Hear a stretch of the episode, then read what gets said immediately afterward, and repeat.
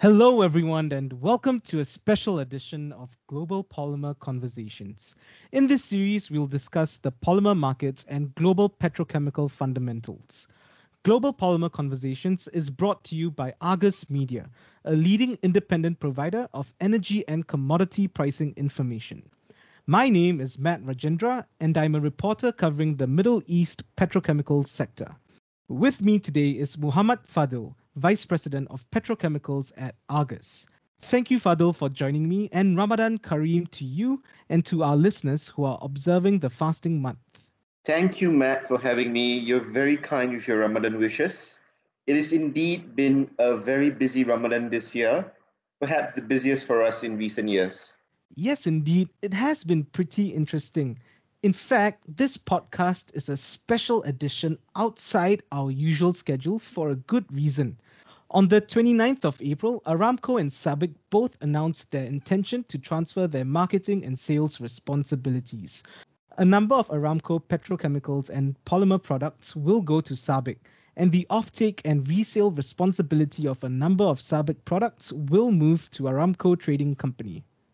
So, Fadhil, could you please talk us through this? the April 29th announcement, it's a watershed moment, a truly defining moment in the history of Middle East petrochemicals. We had been anticipating a major reorganization in the commercial structure between SABIC and Aramco for some time now. And last month, we had an early hint. SABIC already announced it will take over marketing of Sadara chemical products in the Middle East from 1st July together with Dow. And the April 29th news, it's a much wider change to the overall marketing structure. Essentially, SABIC will market polymers, taking over some of the remit from Aramco Chemical Company. And as part of these changes, ATC will be responsible for fuel products. This Matt is significant. It aligns the Aramco and SABIC strategies following Aramco's acquisition of a 70% stake in SABIC in June last year. Thank you very much, Fadhil. That was a pretty succinct overview. But let's look outside of Saudi Arabia. How does this impact the other Aramco international joint ventures and partnerships?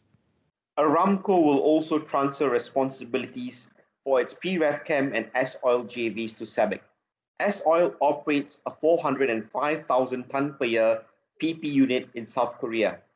And the PRefChem facility in Malaysia will have the capacity to produce 750,000 tons per year of PE and 900,000 tons per year of PP. I would add, we are expecting PRefChem to start up in the second half of this year, and this would likely see a transformative effect in the Southeast Asia polymer market. With S-Oil and Petronas both, SABIC will have the capacity to market more polymers globally, which is a significant boost to its international footprint. This will also allow SABIC to focus on its Asia PP and PE customers in light of the upcoming oversupply we are anticipating in the second half of 2021.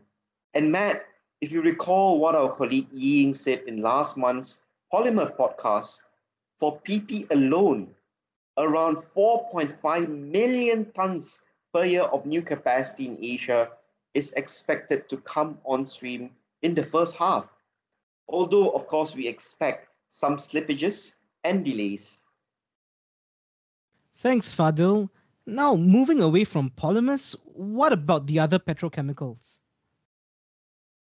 Matt, what we know is ATC will handle the offtake and resale of a number of SABIC aromatics and fuel products. This includes benzene, MTBE, MEG as well, which is another massive portfolio, will stay with SABIC on the marketing front. Sales of paraxylene will remain with ATC. Let's also not forget Aramco has in the past few years, especially before COVID 19, embarked on a drive to increase petrochemical investment, including new downstream projects in China and India. Worth for me to note, Matt, to the audience as well, we are hearing more positive noises on the Aramco and Reliance agreement in recent days. Thank you, Fadhil. I think you really covered the matters outside Saudi Arabia really well. But right now, I think the question on everyone's mind is what about Petro Rabigh? After all, this is a key Aramco joint venture with Sumitomo. So, what will their marketing arrangements look like? The commercial agreement for Petro Rabigh was not mentioned in the April 29 announcement. And the interest around Petro Rabigh is understandable and, of course, due to a simple reason. Petro Rabigh is a truly diversified producer, not just of polymers, but of other petrochemicals and feedstock as well. I'll just note you some capacities. It's 700,000 tons per year for PP, 600,000 tons per year for LLDPE and HDPE, 300,000 tons per year of HDPE, and another 160,000 tons per year of LDPE. And again, on the aromatic side, if you notice, man, we have 400,000 tons per year of benzene and another 1.3 million tons of PX. That's a lot of capacities I'm listing. And I've not even included the more downstream products from Rabigh too, such as EPDM and PMMA. So you're right, Matt. Petro is a massive petrochemical producer, and many globally are paying very, very close attention. We will have to wait a bit more for further announcements on that front. Indeed, and we'll be here to bring our listeners updates and insights as things develop. Lastly, before we end, Fadhil, I'd like to squeeze in one last question. Can you give us an idea on the supply chain and logistics between Aramco and SABIC under this new structure?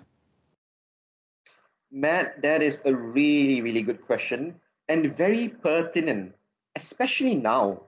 What we know is commercial responsibility of liquid bulk will be consolidated under ATC, and this arrangement includes chemicals and feedstock. The shipping of all solid products will be consolidated under SABIC. What is interesting is supply chain has been a fundamental concern in polymers markets this year. I'm sure you know, Matt, we saw three, four, five-fold jumps in freight costs in the last nine months. Let me give you an example of South Korea to Turkey for PP. It used to be only $60 per ton. Now it's close to $300 per ton, according to Argus data. So SABIC managing polymer shipping will allow it flexibility to manage its incremental supply chain costs properly as a true global player. That is, Matt, a competitive advantage.